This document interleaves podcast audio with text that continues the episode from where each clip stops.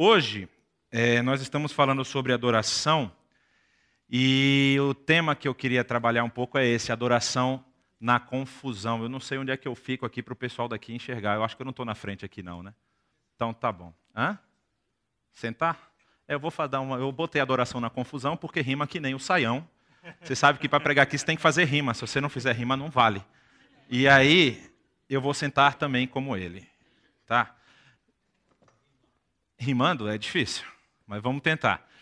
A, grande questão que a gente fala sobre o mês de adoração, nós estamos trabalhando isso durante todo esse mês, é que a gente se pergunta o que, que é adoração, ou quando a adoração se processa, ou quando devo eu adorar. Óbvio que se a gente for colocar num papel, a gente vai pegar os textos bíblicos e vai analisar, vai falar, não, realmente a adoração ela tem que fazer parte da vida, você tem que reconhecer a Deus pelos seus feitos, reconhecer quem Deus é. Mas, assim, na prática, isso se torna muito complicado. Porque a gente passa por muita dificuldade, a gente passa por muita, muito desafio, a gente tem frustrações, a gente às vezes está esperando uma ação específica da parte de Deus, ou do nosso esforço, ou do nosso conhecimento, da gente se aplicar a uma determinada coisa, e de repente aquilo não acontece. E aí você pode se perguntar, mas como é que eu adoro nesse processo? Como é que eu consigo manter essa vida de adoração? Hoje eu queria contar uma história que talvez você já ouviu falar. Está na Bíblia, isso é importante você saber. É, mas assim, como é um relato que aparece mais de uma vez, e uma vez ele aparece muito curto, do outro ele tem uma expansão na sua explicação, talvez você viu de um lado e não viu do outro. Nós vamos falar especificamente sobre o livro das crônicas. Quem sabe que tinha esse livro na Bíblia? Ah, bom, bom número eu sabia que tinha. Quem já leu? Ah, legal. Tá bem, também está bem lido o livro. O livro de crônicas ele é o paralelo do livro dos reis. Os dois livros estão lá. E por quê? Você pode se perguntar por que, que tem dois relatos, e muitos relatos você percebe que o texto é exatamente o mesmo. O texto que está num livro também está no outro. por que, que tem dois textos, dois livros tão parecidos? Se você lembrar da extensão dos 66 livros da Bíblia, você vai lembrar que existem quatro livros que contam basicamente a mesma história, não tem? Os evangelhos. Os três evangelhos que são chamados de sinóticos, Mateus, Marcos e Lucas, e o evangelho de João. Só que quando você lê os evangelhos, você percebe que as nuances são completamente diferentes. São pontos de vista diferentes de alguma coisa que, que ocorreu na história. E, no caso do livro das crônicas, também, a intenção desse livro é justamente. Ela, ele tem uma intenção muito forte, é, e vocês vão entender isso já já. Olha só. Ele é um dos livros históricos pós-exílicos. Junto com, outro, com esse livro histórico, existe o livro de Esdras, o livro de Neemias e o livro de Esther. Esses três livros são livros históricos, porque eles estão contando uma parte da história do povo de Israel. Há mais três livros que são proféticos, que também são pós-exílicos: Ageu, Zacarias e Malaquias. Esses são proféticos. A importância desse livro dos, das crônicas ela é, é tamanha porque Israel, nessa situação, está voltando do cativeiro. Vocês vão lembrar que Israel foi aquele povo que Deus abençoou, retirou lá da terra do Egito, da escravidão, levou eles para a porta do gol, para a marca do pênalti. E aí tem a história dos doze espias. Vocês lembram disso? Vão doze espias, dez voltam falando: olha, sai fora que a gente não consegue conquistar aquilo lá, não. Apenas dois, Josué e Caleb, têm um relato positivo a respeito da terra e confiante no poder de Deus, falando: olha, se Deus está conosco, a gente vai conquistar. Só que aí Deus fala: bom, já que o pessoal está nessa murmuração, está dizendo que eu não tenho poder para fazer isso, então vocês vão andar 40 anos aí pelo deserto, até que essa geração toda vá embora. E aí a próxima geração a gente conversa de novo para ver se vocês vão entrar também. E Moisés, inclusive, que é dessa geração, por uma outra questão que é relatada lá na, no, no, no Pentateuco, ele acaba também não entrando na terra. E aí, o povo conquista a terra. O povo ocupa, mas o povo acaba caindo em desobediência. Por conta dos ritos, dos costumes, do envolvimento com os povos ao seu redor. Eles acabam falhando em manter os preceitos, os mandamentos que Deus tinha passado para Moisés e também para os sacerdotes. E por conta disso, eles são levados ao exílio. Primeiro é levado o reino que é chamado de Reino do Norte, já tem uma divisão logo depois do segundo rei do, de toda a nação. Você tem Saul, que é um rei que reina algumas tribos. Depois você tem Davi, que reina toda a nação de Israel. Depois você tem o seu filho, Salomão. E quando Salomão sai do trono, o seu filho, Roboão, consegue quebrar essa sequência, essa dinastia. E aí o reino já se divide entre Reino do Sul e Reino do Norte. E por conta disso, o Reino do Norte é levado cativo no ano 700 e alguma coisa. O Saião sabe exatamente o número de cabeça. Mas o Reino do Sul, ele é levado no ano 586. Essa eu sei. Porque no, são 70 anos de cativeiro. E eles voltam no ano 516. Só depois dessa volta, você vai ver ali que a data aproximada do que se pensa ter sido a, a, a, composição desse livro é no ano 450 ao ano 425. Originalmente ele era um livro só. Hoje nós temos primeiro Crônicas e segundo Crônicas, mas na verdade ele era um rolo só que contava todas as histórias de todos os reis na sequência. E essa divisão vem da versão dos 70, a versão Septuaginta, que é quando a tradução feita para o grego do texto em hebraico, isso lá por volta do terceiro século antes de Cristo, pelos sábios lá da cidade de Alexandria. Também é uma história muito bonita, se você quiser pesquisar, você vai adquirir um bom conhecimento. A autoria desse livro é atribuída a Esdras, que também tem um livro com o nome dele. É, mas, pelo menos, ou Esdras participou da composição desse livro, ou ele realmente é o editor final desse livro. E Esdras faz isso justamente para poder dar um sentido de unidade. O livro dos reis, se vocês lerem o livro com um pouco de atenção, vocês vão perceber que o reino do sul tem os reis bonzinhos, o reino do norte tem os reis maus. Porque ele foi escrito no reino do sul. Então, por conta disso, o escritor ele quer mostrar como Deus estava apoiando o reino do sul contra o reino do norte. Isso é uma questão política. Isso acontece, eu acho que nunca vi alguém aqui traçar livremente elogios aos nossos irmãos argentinos. Mas nós os amamos, não é verdade? Tem uma piada que eu não vou contar, mas depois eu conto para vocês. Não, não é que ela é suja nada não, é porque vai demorar muito tempo. Mas assim, a gente tem uma rixa no futebol, tudo isso, mas não é por isso, nem por isso eles são gente ruim, eu acho. É... Não, eu conheço vários argentinos que são gente boa, tá? Só para falar isso. E, então, é mais ou menos a mesma coisa. Há uma, um, um viés, há, um, há, uma inclinação na, na, na, na composição do livro que tende a falar: olha, o nosso reino está com Deus, vocês abandonaram. E é verdade. Porque quando você vai pegar, por exemplo, logo no início do livro dos reis, quando já há a quebra dos dois reinos, você vai perceber o reino do norte ele começa a se voltar para as práticas dos povos antigos. Eles fazem culto a Baal, eles fazem culto a Astarote, eles criam dois novos lugar, lugares de adoração, porque eles não queriam que os judeus fiéis descessem até Jerusalém para fazer o seu culto anual. Eles falam: não, fica aqui mesmo, nós temos aqui Betel, nós temos Dan, você não precisa ir lá para cultuar a Deus, cultua aqui mesmo, cultua em casa. Então, por conta dessas divisões, tem esse viés mais, vamos dizer assim, é, focado no Reino do Sul. Já Crônicas, ele tende a fazer uma leitura mais abrangente, porque ele está tentando trazer de novo a unidade do povo. Porque não há mais tribo. Lembre que quando o povo é levado cativo, a Babilônia bota quem ela quer lá. Depois que a Síria toma conta, que os babilônios dominam, depois vem os persas e dominam toda a região, vocês vão lembrar que os persas chegam lá a brigar com Alexandre. Eles vão bater lá na porta da Grécia. Então tudo aquilo ficou sob o domínio deles e acabou esse negócio. Essa aqui é minha tribo, esse é meu território, não tem mais. Quando o povo volta, que Ciro, rei da Pérsia, manda o povo voltar no ano 516, e essa história está narrada nesses outros dois livros, Esdras e Neemias, que é sequencial ao livro de Crônicas, você vai perceber que eles vão ocupando onde dá. Ah, isso aqui eu acho que era nessa região aqui, não tem mais divisão de tribo, não tem mais isso. Apesar de as tribos continuarem existindo, a divisão territorial não existe mais.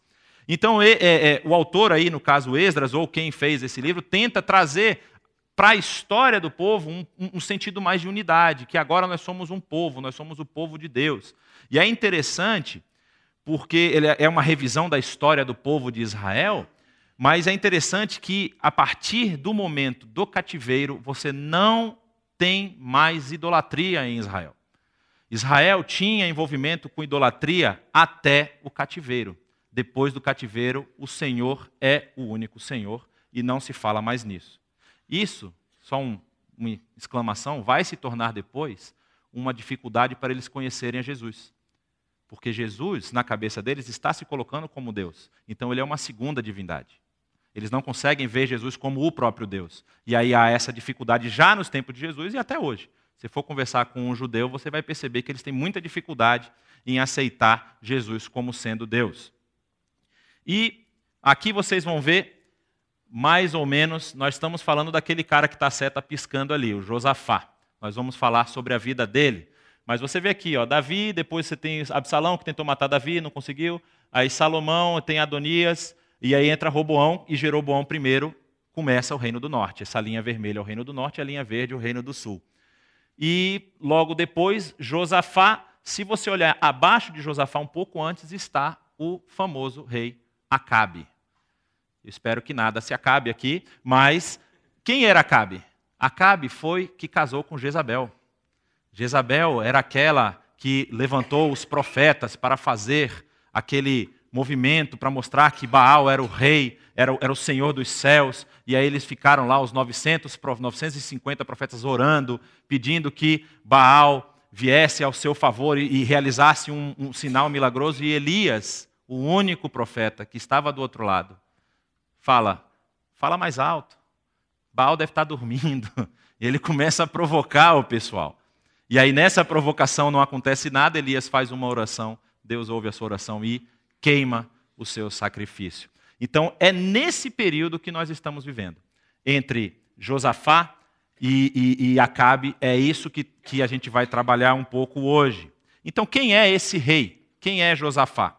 Ele reina aproximadamente de 872 a 848, são 25 anos como rei de Israel. E é interessante porque, se você pegar a sua Bíblia, não sei se você está com a sua Bíblia aí, mas o relato sobre Josafá está em 1 Reis, capítulo 22. E no livro dos Reis, o que se fala de Josafá são apenas 10 versículos. Vai dizer que ele reinou é, é, e ele. É, o nome de sua mãe era Azuba, filha de Sili. Em tudo andou nos caminhos do seu pai Asa e não se desviou deles. Fez o que o Senhor aprova. À medida que você vai vendo a sequência de reis que vai aparecendo aqui, você vai vendo que não todos, nem em cima nem embaixo da linha, fazem o que o Senhor aprova. Muitos são condenados pelo Senhor. Você vê que tem reis muito próximos um do outro porque ele ficou um ano e Deus matou. Porque ele estava desviando o povo. Então, Josafá ele é apontado como um dos poucos que segue o que o Senhor mandou. E se você olhar aqui, nesse esse cara aqui, Josias, que é o outro rei que faz uma grande reforma, uma grande reforma religiosa no povo de Israel, fazendo o povo voltar para os caminhos do Senhor. Mas continuando com Josafá, ele é contemporâneo de Acabe, o rei de Israel no momento, o rei do Reino do Norte, e ele realizou essas reformas religiosas e políticas. Só que é interessante, porque aqui você tem apenas dez versículos falando sobre Josafá, mas quando você vem para Crônicas, você tem quatro capítulos falando sobre a história dele. A partir do capítulo 17, vai falar quando ele assume o reino. No verso, no capítulo 18, fala de um, de um movimento militar que ele faz com Acabe, indo é, lutar contra Moabitas, Edomitas e outros. E é o momento em que Acabe é, morre. Se você quiser também ler no primeiro Reis, vai contar a história de Elias e o envolvimento dele, a, o seu é, os seus embates com Acabe, como Elias prediz a morte de Acabe, dizendo que ele ia ser morto e os cachorros lamberiam o sangue dele. E, e Acabe morre e os cachorros lambem o sangue. Mas isso fica para a próxima. É, aí, no capítulo 19, ele recebe uma repreensão de um dos profetas chamado Jeú, filho de Anani, que diz que ele deve voltar-se para o Senhor. E por conta dessa repreensão, no capítulo 19 vai dizer tudo o que ele fez com relação à reforma política e reforma religiosa dentro de, de, de Judá, o reino de Judá. Mas o que nós vamos trabalhar aqui, falando sobre adoração é justamente o capítulo 20. Porque quando você fala em adoração e você pensa, ah, mas adoração é legal, porque Deus faz tudo pela gente, Deus é bom, Deus nos dá o sol, Deus nos dá água, Deus nos dá alimento, Deus me deu um bom emprego, Deus me deu uma boa empresa, Deus me fez prosperar na minha área. E aí fica fácil você louvar e adorar a Deus por conta disso. Mas e quando a adversidade vem? E quando você tem o vento contrário? E quando você está numa situação que você clamou, suplicou e o negócio parece que não anda? Olha o que estava acontecendo nesse período. No capítulo 19, que eu acabei de falar, Josafá está realizando uma, uma, uma revisão, um, uma mudança religiosa, está fazendo o povo voltar-se para Deus, voltar-se para as suas leis, voltar-se para os seus estatutos. Aí, no capítulo seguinte, fala o seguinte: olha lá. Depois disso, os Moabitas e os Amonitas, com alguns dos Meunitas, entraram em guerra contra Josafá. Então informaram a Josafá: um exército enorme vem contra ti de Edom, do outro lado do Mar Morto. Já está em Hazazon Tamar, isto é, em Gedi. Alarmado, Josafá decidiu consultar o Senhor e proclamou um jejum em todo o reino de Judá. Reuni-se, pois, o povo vindo de todas as cidades de Judá para buscar a ajuda do Senhor. Primeira coisa que a gente destaca: primeira ação do rei é buscar o Senhor. É muito interessante isso, porque muitas vezes, quando a gente recebe a pancada, recebe a dificuldade, a adversidade, a gente quer resolver as coisas muitas vezes pelas nossas próprias mãos. Não busca o conselho. Não busca o conselho do Senhor em oração. Não busca o conselho de irmãos. Não, não, não, não tem relacionamentos válidos que possam te dar uma boa instrução, um, um, um bom direcionamento. Josafá, como rei de todo o reino de Judá, poderia simplesmente falar: opa, todo mundo pega a arma aí, nós vamos preparar porque vai vir a batalha quente aí para gente. Para tudo. Vamos, primeira coisa, consultar o Senhor. E aí, o que é interessante é que ele proclama um jejum em todo o reino de Judá e o povo vem à região de Jerusalém, vem ao templo para buscar a ajuda do Senhor. E aí, continua o texto dizendo: Josafá levantou-se na assembleia de Judá e de Jerusalém, no templo do Senhor, na frente do pátio novo, e orou.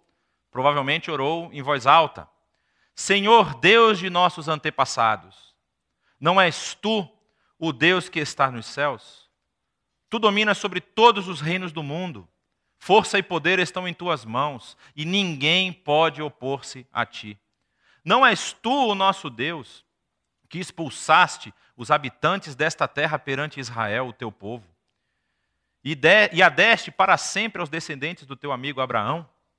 Eles têm habitado e nela construíram um santuário em honra ao teu nome, dizendo: se alguma desgraça nos atingir, seja o castigo da espada, seja a peste, seja a fome, nós nos colocaremos em tua presença diante deste templo, pois ele leva o teu nome e clamaremos a ti em nossa angústia, e tu nos ouvirás e nos salvarás.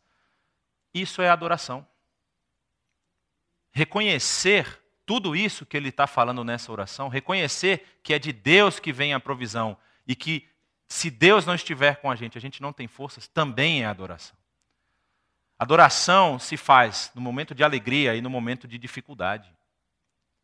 Josafá, aqui diante do povo, está tentando relembrar o povo.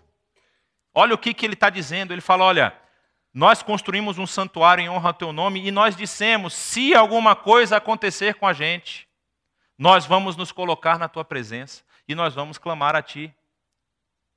É muito interessante quando você estuda um pouco sobre é, o povo, sobre a cultura dos judeus e sobre como o povo se forma, eu estou falando isso justamente nesse período, do período bíblico, não a, a formação do Estado moderno de Israel, mas quando você vê esse povo na sua formação, a gente diz que Israel, o povo de Israel, é o povo que tem o passado à sua frente.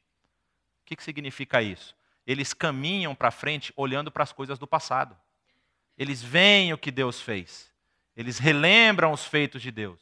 Por isso que a Bíblia sempre é contando o que Deus fez. Olha, Deus fez isso. Moisés estava em tal lugar e Deus apareceu para ele. Isaías viu Deus lá no verso capítulo 6 do seu livro e Deus passou a instrução, ele veio ensinar para a gente. É sempre relembrando as coisas que Deus fez para indicar o caminho que eles tinham que seguir. Não é tipo, vou caminhar por aqui, Deus vai me ajudar lá na frente. Não, vamos ver quem é que nós servimos. Quem é o Deus que nós servimos. Nós fizemos tudo isso porque ele já fez um monte de coisa pela gente. E a gente muitas vezes não para para ver isso. A gente não para para poder pegar a nossa situação e falar: poxa, será que não tem um Deus que pode se, se compadecer do que eu estou passando? Será que eu não tenho um Deus que pode me ajudar nisso aqui que eu estou passando? E aí ele continua. Mas agora, aí vem o apontamento da, da situação. Aí estão os Amonitas, os Moabitas, e os habitantes dos montes de Seir, cujos territórios não permitisse que Israel invadisse quando vinha do Egito. Isso está lá também no Pentateuco. Há vários territórios que Israel disse que ia passar e Deus falou: não, não vai por aí, vai pelo outro lado. Por isso, os israelitas se desviaram deles e não os destruíram. Vê agora como estão nos retribuindo ao virem expulsar-nos da terra que nos deste por herança. Ó nosso Deus, não irás tu julgá-los? Pois não temos força para enfrentar esse exército imenso que vem nos atacar. Não sabemos o que fazer, mas os nossos olhos se voltam para ti. Seguido ao reconhecimento de quem Deus é e do que Deus pode fazer, vem justamente o apontamento do que eu estou passando. Senhor, olha a minha dificuldade. O reconhecimento aqui, eu não, não tenho força para lutar contra isso. Eu não tenho força. Se o Senhor não estiver comigo, eu vou, ser, eu vou sucumbir. Colocar isso nas mãos de Deus, colocar a situação, colocar a, a, aquilo que você está passando, que a situação de dificuldade, esse reconhecimento do poder, da autoridade, da soberania de Deus, também é adoração. Porque você, quando você coloca isso nas mãos de Deus, quando você coloca isso para que ele resolva, você está dizendo: eu não tenho poder em mim. Você está se colocando na posição de servo, na posição de submisso. E o seu Senhor tem o poder para resolver e ele vai resolver quando ele quiser. verso 13 diz: Todos os homens de Judá, com suas mulheres e seus filhos, até os de colo, estavam ali de pé diante do Senhor. Ninguém se mexeu, ninguém pegou em arma, ninguém se preparou, colocou diante do Senhor. E às vezes a gente precisa fazer isso. Você precisa ter paciência. Engraçado que um dos temas que Jesus mais trabalha é sobre ansiedade. A gente às vezes quer ver as coisas se resolverem assim. Ah, não, já orei, agora vamos para cima. Não é assim. Paciência. Controlar essa ansiedade. Saber que se está nas mãos de Deus, não tem lugar melhor para estar a minha causa. E aí o texto continua. Então o Espírito do Senhor veio sobre Jaaziel, filho de Zacarias, neto de Benaia, bisneto de Jeel. É que eu estou falando os nomes, o menino se assustou aqui, que esses nomes são tudo bonito, né? Jaziel, Zacarias, Zacarias é o nome, Mata, Matanias, levita, descendente de Asaf, no meio da assembleia. Deus manda a sua mensagem. E aí ele disse, esse, quem foi que falou mesmo? Ah, o Jaziel. Ele disse: Escutem todos os que vivem em Judá e em Jerusalém, e o rei Josafá. Assim lhes diz o Senhor. Quem diz é o Senhor. Não tenham medo, nem fiquem desanimados por causa desse exército enorme. Pois a batalha não é de vocês, mas de Deus. Amanhã desçam contra eles, eis que virão pela subida de Ziz, e vocês os encontrarão no fim do vale, em frente ao deserto de Jeruel. Vocês não precisarão lutar nessa batalha. Tomem as suas posições, permaneçam firmes e vejam o livramento que o Senhor lhes dará, ó Judá Ó Jerusalém, não tenham medo nem desanimem. Saiam para enfrentá-los amanhã e o Senhor estará com vocês. É interessante você ver, nós não estamos aqui traçando uma regra. Nós estamos contando uma história. Uma história narrada nos textos bíblicos. Não é pelo fato de você orar ao Senhor, de você esperar no Senhor, que o Senhor vai fazer sempre isso aqui. Não é uma condição para que tenha um resultado. Nós estamos contando o que aconteceu no caso de Josafá como rei. Mas é muito importante perceber que o povo só se mexeu depois que a palavra do Senhor veio. E aí tem o segundo lado. Quando veio a palavra do Senhor, o que, que acontece? Josafá prostra-se, rosto em terra, e todo o povo de Judá e de Jerusalém prostrou-se em adoração perante o Senhor. Aí é que vem a questão. Quando a palavra do Senhor vem, quando a palavra do Senhor chega, está na hora de se mexer, está na hora de agir. Nesse caso aqui, é muito interessante porque Deus fala: vocês não vão precisar lutar. A batalha é minha. Deixa que eu resolva a parada. Mas se você voltar alguns capítulos, você vai ver lugares onde Deus falou, da mesma forma: preparem-se para a batalha, porque a vitória é de vocês. E quem lutou foi o povo. Então você tem as duas situações. Mas o importante é só agir e só fazer mediante a palavra do Senhor. Não fazer da cabeça, não fazer porque acha que tem condições, não fazer porque eu sou poderoso, mas porque o Senhor mandou. E aí ele continua dizendo: então os levitas, descendentes dos caalitas, caatitas e dos coreitas, eh, levantaram-se e louvaram a Deus, o Deus de Israel, em alta voz. Aí ele continua: de madrugada partiram para o deserto de Tecoa. Quando estavam saindo, Josafá lhes disse: Escutem-me, Judá e povo de Jerusalém. Tenham fé no Senhor, o seu Deus, e vocês serão sustentados. Olha que papel importantíssimo de liderança.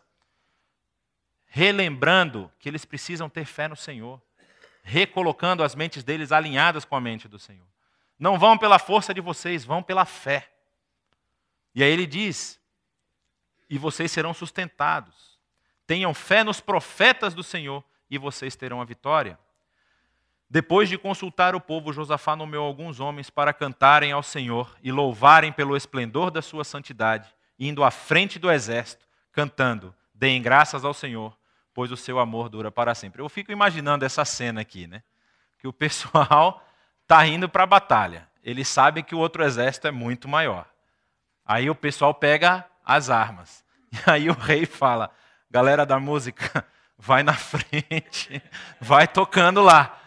Imagina os caras, castelo forte, tremendo os joelhos, né? Imagina isso. É só pela fé, gente. É só pela fé. E isso também é adoração. Percebam que a adoração, o louvor cantado, começa antes de receber. Eles não tinham visto nada ainda, mas eles vão cantando, eles vão louvando. E aí vem o livramento do Senhor. Quando começaram a cantar, e entoar louvores, o Senhor preparou emboscadas contra os homens de Amon, de Moabe e dos montes de Seir, que estavam invadindo Judá, e eles foram derrotados. Os amonitas e os moabitas atacaram os dos montes de Seir para destruí-los e aniquilá-los. Depois de massacrarem os homens de Seir, destruíram-se uns aos outros. Isso não quer dizer que os seus adversários, onde você esteja, eles vão se destruir. Eu sei que talvez você já orou por isso. Talvez se você não orou, você pensou. Mas, assim, nesse caso, foi a forma como Deus quis livrar o povo da batalha. Muitas vezes você vai ter que enfrentar o seu adversário. Mas você faz isso diante da palavra do Senhor, a partir do comando do Senhor. Quando os homens de Judá foram para o lugar de onde se avistava o deserto e olharam para a imensidão, para o imenso exército, viram somente cadáveres no chão. Ninguém havia escapado então Josafá e os seus soldados foram saquear os cadáveres e encontraram entre eles grande quantidade de equipamento e roupas, também objetos de valor. Passaram três dias saqueando, mas havia mais do que eram capazes de levar. Olha que benção. Quando Deus destruir os seus inimigos, você vai poder saquear eles. Já pensou? Olha que amor de Deus por você. Israel estava numa situação, no caso, o reino de Judá estava numa situação de guerra. Se você ler os capítulos que estão circundando esse capítulo, você vai ver que ele tinha acabado de sair de uma batalha, depois eles entrariam em outra batalha. Isso era comum. Era comum, e muito mais porque os exércitos é, que tinham algum envolvimento com os assírios já estavam com uma tecnologia mais avançada. Os filisteus, eles batiam tanto em Israel porque eles tinham uma tecnologia mais avançada que a de Israel. Quem traz a tecnologia dos filisteus para Israel é Davi. Até então, o embate era só pela força e pelo poder de Deus. Então, isso era comum.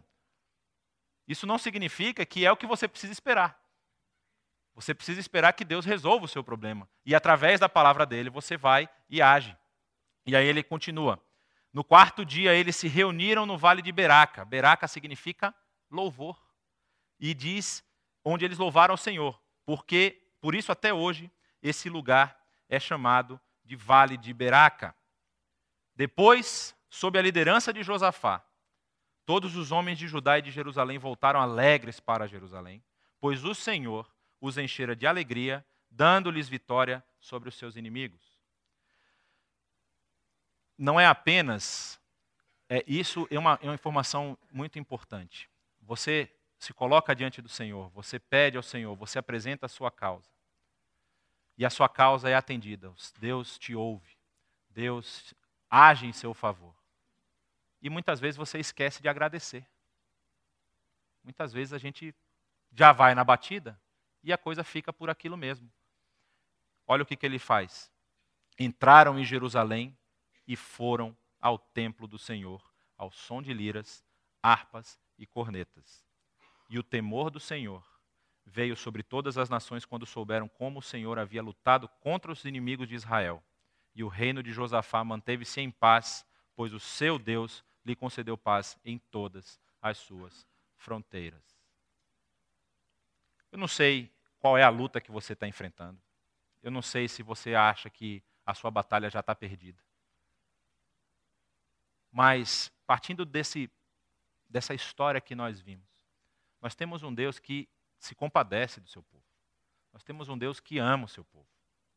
É interessante você ver que, quando eles vão para a batalha, a frase que é dita para eles cantarem é: Deem graças ao Senhor, pois o seu amor dura para sempre. Esse amor continua agindo hoje. Então, às vezes, a gente pensa que a gente só consegue adorar quando está tudo bem. Mas você pode adorar no meio da sua luta, no meio da sua batalha, apresentando isso ao Senhor derramando o seu coração diante do Senhor, esperando pela orientação dele. Aí uma vez, eu falando sobre isso, sobre essa questão de você esperar a orientação do Senhor, me perguntaram, mas como é que eu sei quando a orientação do Senhor chegou? Eu tive uma época na minha vida que eu tive que tomar uma decisão muito importante, era uma decisão ministerial, inclusive. Eu tinha recebido convites de duas igrejas, e um pastor virou para mim e falou assim: Jonatas, você vai saber que a decisão é do Senhor quando você tiver paz no seu coração. Porque Deus não traz confusão. Deus é um Deus de paz. Então, se você está em paz tomando a decisão, vai em paz. Continue. Ah, eu estou em paz, vou matar o meu inimigo. Não, não é isso. Talvez você é psicopata e não sabe. É, ter paz é você estar pondo todos os seus crivos, todas as suas orientações no que a Bíblia diz, e ainda assim ter paz. É você seguir os preceitos da Bíblia e estar em paz com Deus. E aí você deve agir. Você percebe que eles se prontificaram. Eles estavam lá, prontos para a batalha, mas não precisaram nem pegar nas armas. Pegaram depois dos despojos. Não precisaram nem lutar, porque Deus resolveu o problema. Eu queria orar por você agora. Não sei se você está passando por alguma coisa, mas queria pedir que, com mão poderosa, Deus agisse na sua vida e que você pudesse louvá-lo, até mesmo no meio da tempestade que você pode estar tá passando. Baixe sua cabeça, vamos orar. Pai querido, muito obrigado, porque a tua palavra ela nos ensina lições que nós não conseguimos compreender muitas vezes nós não conseguimos aceitar pela nossa razão, mas nós queremos aceitá-las pela fé. nós enfrentamos lutas e dificuldades, principalmente no ambiente secular, onde as pessoas estão cada vez mais buscando seus próprios interesses e não se preocupando com um envolvimento sério contigo, Senhor. Mas nós queremos te pedir que, na vida dessas pessoas que estão aqui nessa noite, que estão enfrentando alguma dificuldade, que nós possamos aprender a te louvar, até mesmo na adversidade, na confusão que as nossas vidas estão passando. Ó oh, Pai, que o teu Espírito possa nos trazer paz para nós termos clareza, discernimento em que decisão nós devemos tomar. Que o teu Espírito, ó oh, Pai, possa nos trazer sabedoria que o Senhor dá e dá de graça. Que nós possamos ser exemplos de fidelidade a Ti para as pessoas que nos cercam. Que o temor a Ti seja visto através das nossas vidas nos ajuda, nos abençoa. No nome de Jesus que oramos. Amém.